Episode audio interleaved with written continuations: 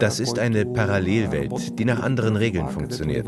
Das Niveau des Professionalismus und der Arbeitsethik sind anders. Sie sind sehr hoch.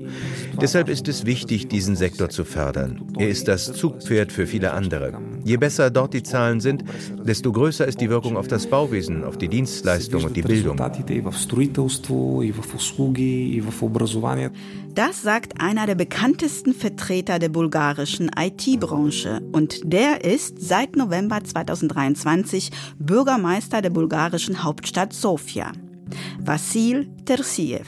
Er ist überzeugt, das Potenzial, das im Schlüsselsektor IT steckt, kann für politische Reformen des Landes genutzt werden.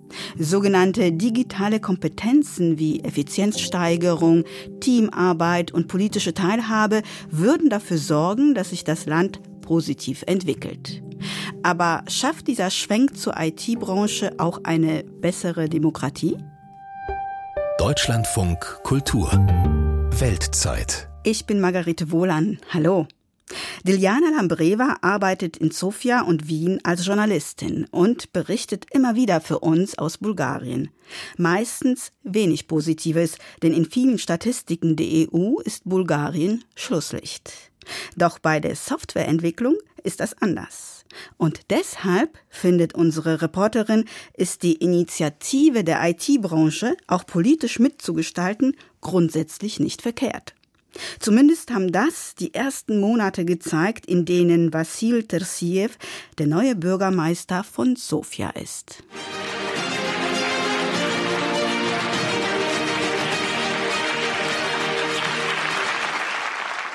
November 2023 in Sofia. Das Forum Digital Trends hat führende Unternehmen der globalen IT-Wirtschaft in die bulgarische Hauptstadt eingeladen. Der Saal ist voll. Ein großer Lichtspot fällt auf das Rednerpult. Vasil Tersiev, der Business Angel der bulgarischen Softwarewelt, wird begeistert begrüßt.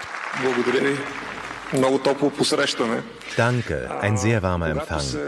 Wenn man kurz ins frühere Leben zurückkehrt und bekannte Gesichter sieht, aber auch die Probleme, die einen bewegen, wird man emotional. Ich freue mich sehr, euch zu sehen und euch in meiner neuen Rolle zu begrüßen. In der bulgarischen IT-Welt ist Tersiev eine Legende.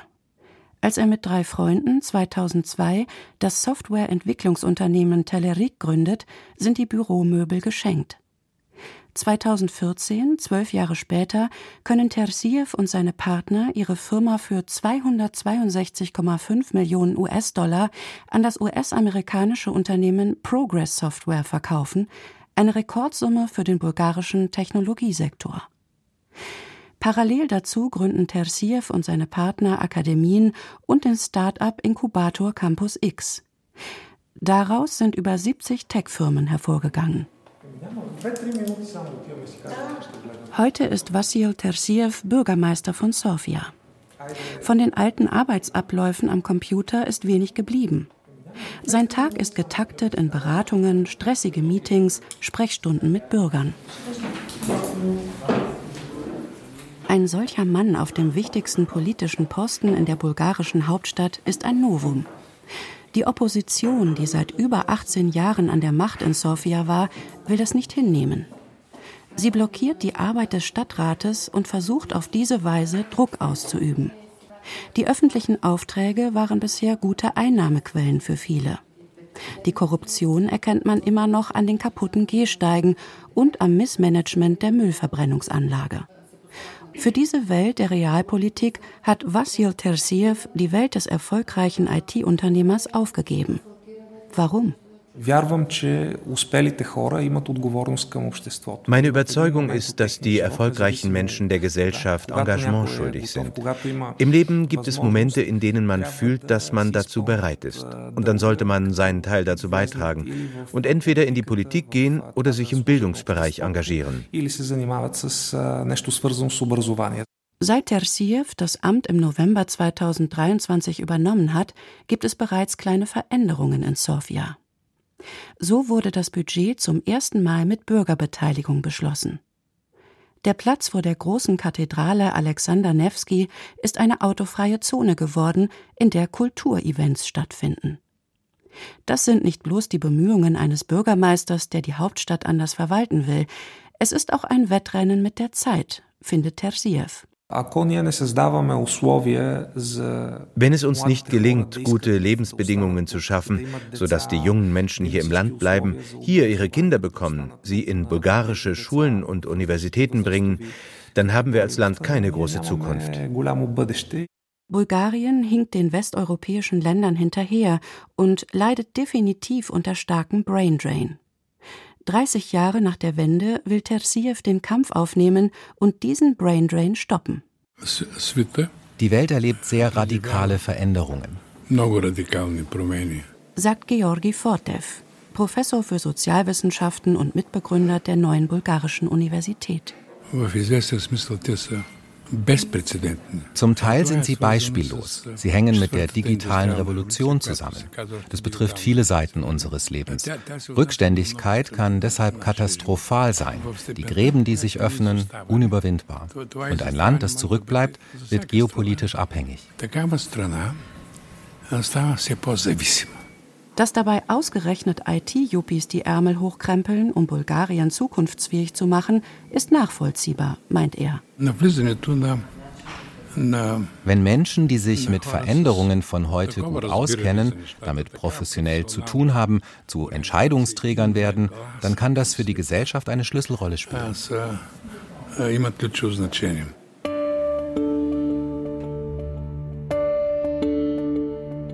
Die exportorientierte IT-Branche hat sich nach der Wende gut entwickelt. Um 18 Prozent ist die Zahl der Beschäftigten 2022 gewachsen. Um 24 Prozent stiegen die Einnahmen. Große Banken wie die Commerzbank, Bosch, SAP Labs und der deutsche Bausoftwarekonzern Nemetschek haben Innovationszentren in der bulgarischen Hauptstadt eröffnet. Weil die bulgarischen IT-Spezialisten global operieren, ist ihr Einkommen dreimal höher als der Landesdurchschnitt, erklärt die Soziologin Marcella Abrascheva, Regionalleiterin für Südosteuropa vom Marktforschungsinstitut Kantar Bulgarien. Die IT ist ein boomender Sektor. Der hohe Wohlstand ist offensichtlich. Diese Menschen erwerben Immobilien, haben einen aktiven und modernen Lifestyle. Sie gehören zu den Starken in der bulgarischen Wirtschaft und handeln global.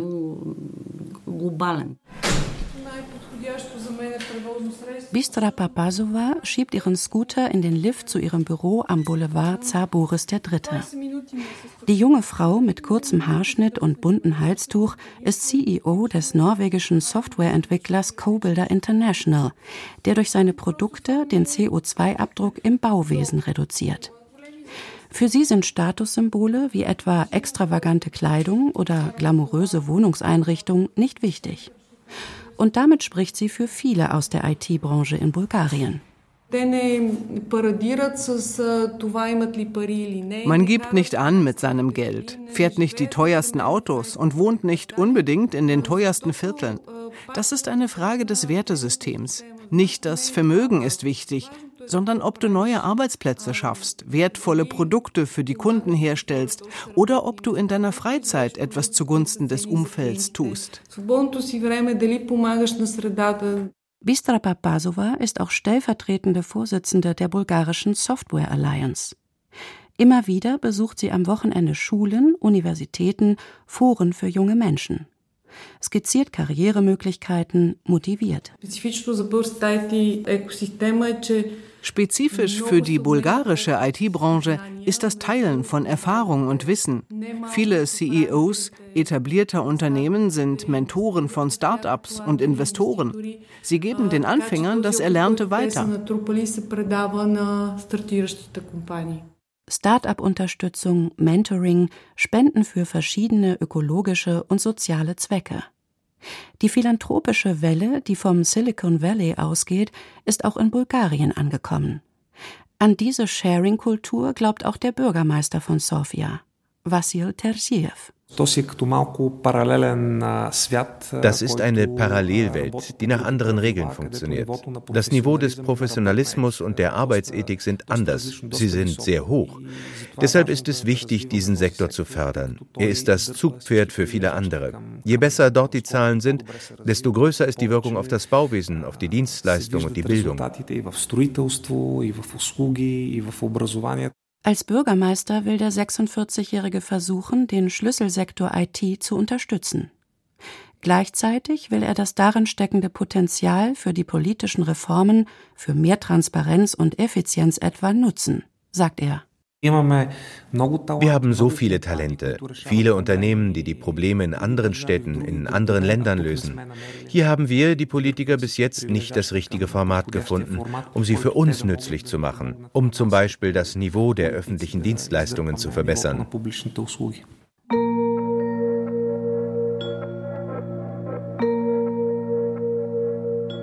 Javor Jonev ist Mitbegründer der größten bulgarischen IT-Holding Sirma Group.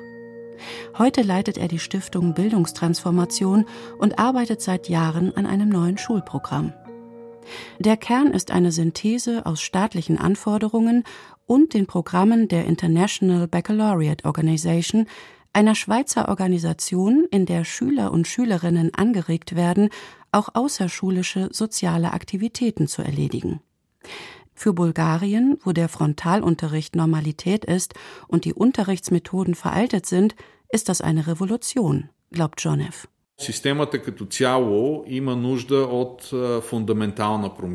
Das staatliche System als Ganzes braucht eine fundamentale Veränderung, die mit der Setzung neuer Ziele verbunden ist. Was für eine Bildung wollen wir für die Zukunft unserer Kinder? Normalerweise suchen wir nach dieser Antwort in unserer Vergangenheit.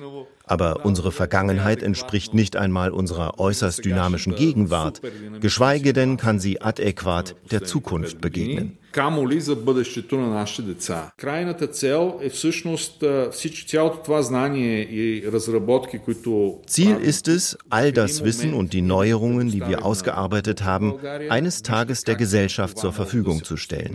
Zu sagen, schauen Sie, was in Bulgarien doch möglich ist. Danach wird es darum gehen, wie man die Schulen in Bulgarien so transformieren kann, dass dieses Niveau erreicht wird.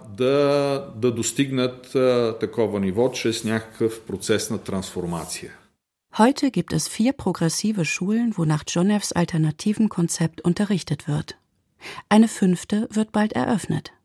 Die älteste steht im Bezirk Streubiste in der bulgarischen Hauptstadt Sofia. Die vierte Klasse hat Stühle und Tische in der Form eines Hufeisens aufgestellt. Auf dem Whiteboard projiziert die Englischlehrerin Borjana Stojanova ein Bild. Darauf zu sehen eine große Schar von mexikanischen Flüchtlingskindern an einem Strand, die sich um eine Riesenpuppe versammelt hat. Es ist Amal, eine Symbolfigur für ein syrisches Mädchen auf der Flucht, erklärt die Lehrerin Stojanova, die die Diskussion leitet. Nun stellt euch vor, wir sitzen hier, haben unser gutes Leben in Bulgarien, in der Schule, sind glücklich. Und draußen stehen viele Menschen wie Sie, ohne Haus, ohne Essen. Wie würdet ihr euch fühlen?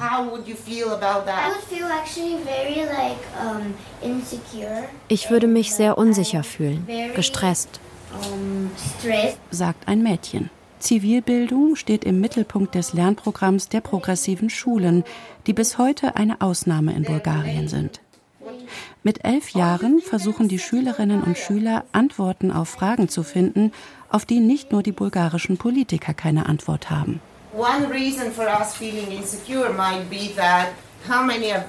Ein Grund, sich unsicher zu fühlen, könnte sein, dass die wenigsten von uns schon mal in Südamerika waren. Was wissen wir über ihr Leben dort? Wir sprechen nicht einmal ihre Sprache. Darüber sollten wir hier nachdenken. Menschen sind stets in Bewegung. Was sollten wir also tun? Für Javor Jonev, den Visionär und Leiter der Stiftung Bildungstransformation, ist das genau die Perspektive, aus der heraus eine neue Schule gestaltet werden sollte. Denn niemand weiß, wie die Welt aussehen wird, wenn diese Kinder eines Tages erwachsen sind. Die einzige Möglichkeit, ihnen doch einen guten Start zu geben, ist, universelle Kompetenzen zu vermitteln, durch die sie in unbekannten Situationen zurechtkommen können.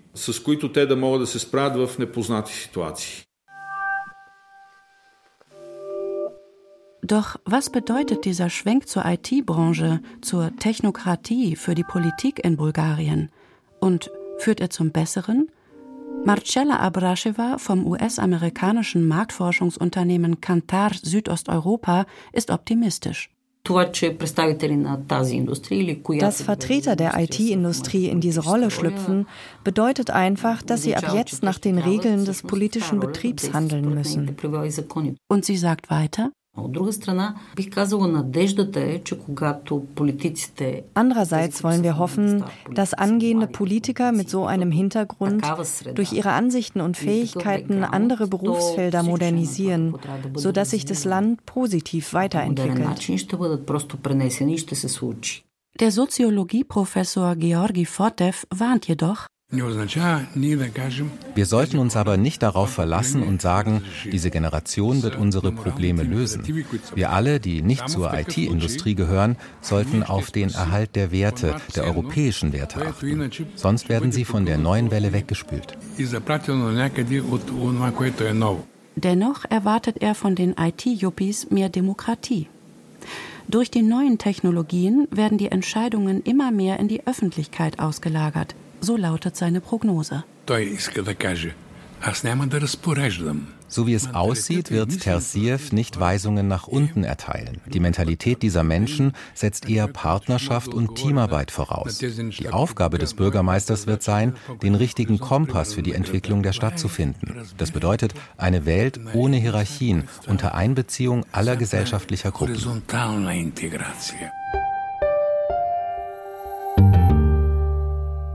So zumindest die Prognose des Soziologen Georgi Fotev.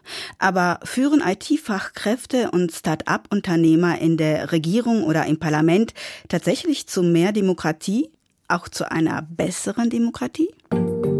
Estland gilt als digitaler Vorzeigestaat. Es hat erfolgreich das E-Government eingeführt, also den digitalen Kontakt von Bürgerinnen und Bürgern mit ihrem Staat. Es ist wie Bulgarien ein postkommunistisches Land, doch es hat schon Anfang der 90er Jahre, als Estland unabhängig wurde, mit der Digitalisierung begonnen. Wie hat sich das auf die Demokratie ausgewirkt?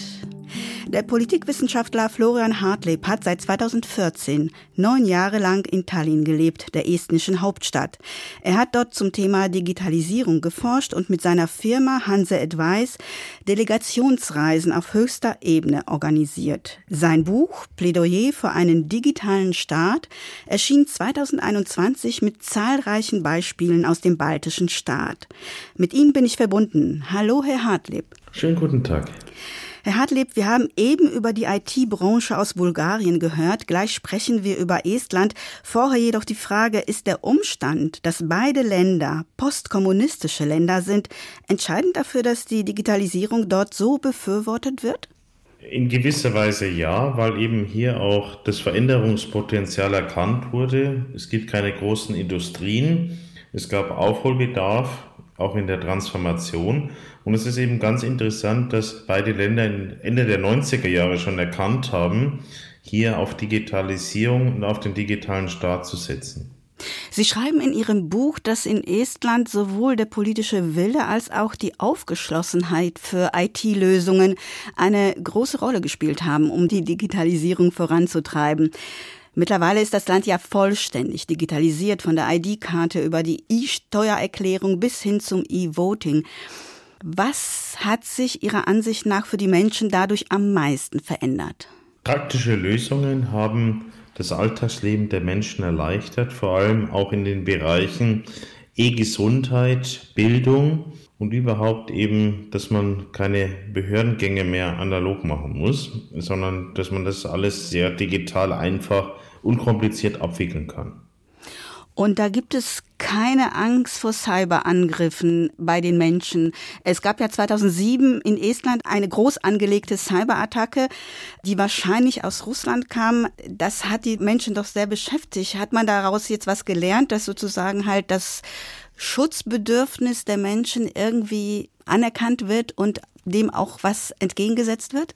Das eine schließt ja das andere nicht aus. Also Cyberangriffe kann es überall geben, gibt es überall, ja auch in Deutschland.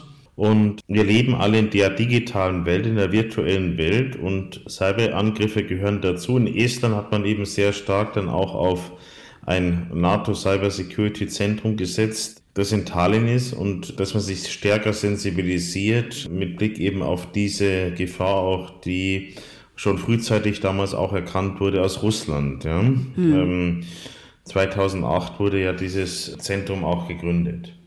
Das bedeutet aber auch im Umkehrschluss, dass das Vertrauen der Menschen in den Staat, in die Regierung, auch in die Behörden ziemlich groß ist, oder? Ja, das ist sehr interessant, wenn man eben auch denkt, dass es postkommunistische Staaten sind, Estland, Bulgarien, aber dass eben dieses Vertrauen in den Staat da ist, weil man würde ja denken, dass da wenig Vertrauen ist, weil es auch dieses Prinzip gibt, dass man einmal die Daten dem Staat anvertraut und dann wäre eigentlich der logische Schluss, dass man da sehr misstrauisch ist, was den Staat anbetrifft und das Gegenteil ist der Fall. Interessant, ja. Inwiefern verändern eigentlich sogenannte digitale Kompetenzen den politischen Stil und das politische Handeln generell? Also sowas wie Teilen von Erfahrung und Wissen oder Sie nennen das in Ihrem Buch Start-up-Herangehensweisen. Also inwieweit wird da der politische Stil und das Handeln auch verändert?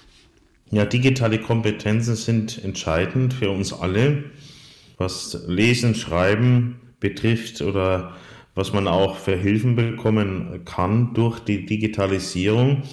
Und im Beispiel von Estland kann man eben sehen, dass äh, die in den PISA-Studien auf Platz 1 sind und dass die eben dann auch diese digitalen Kompetenzen sehr positiv nutzen, auch für den Alltag.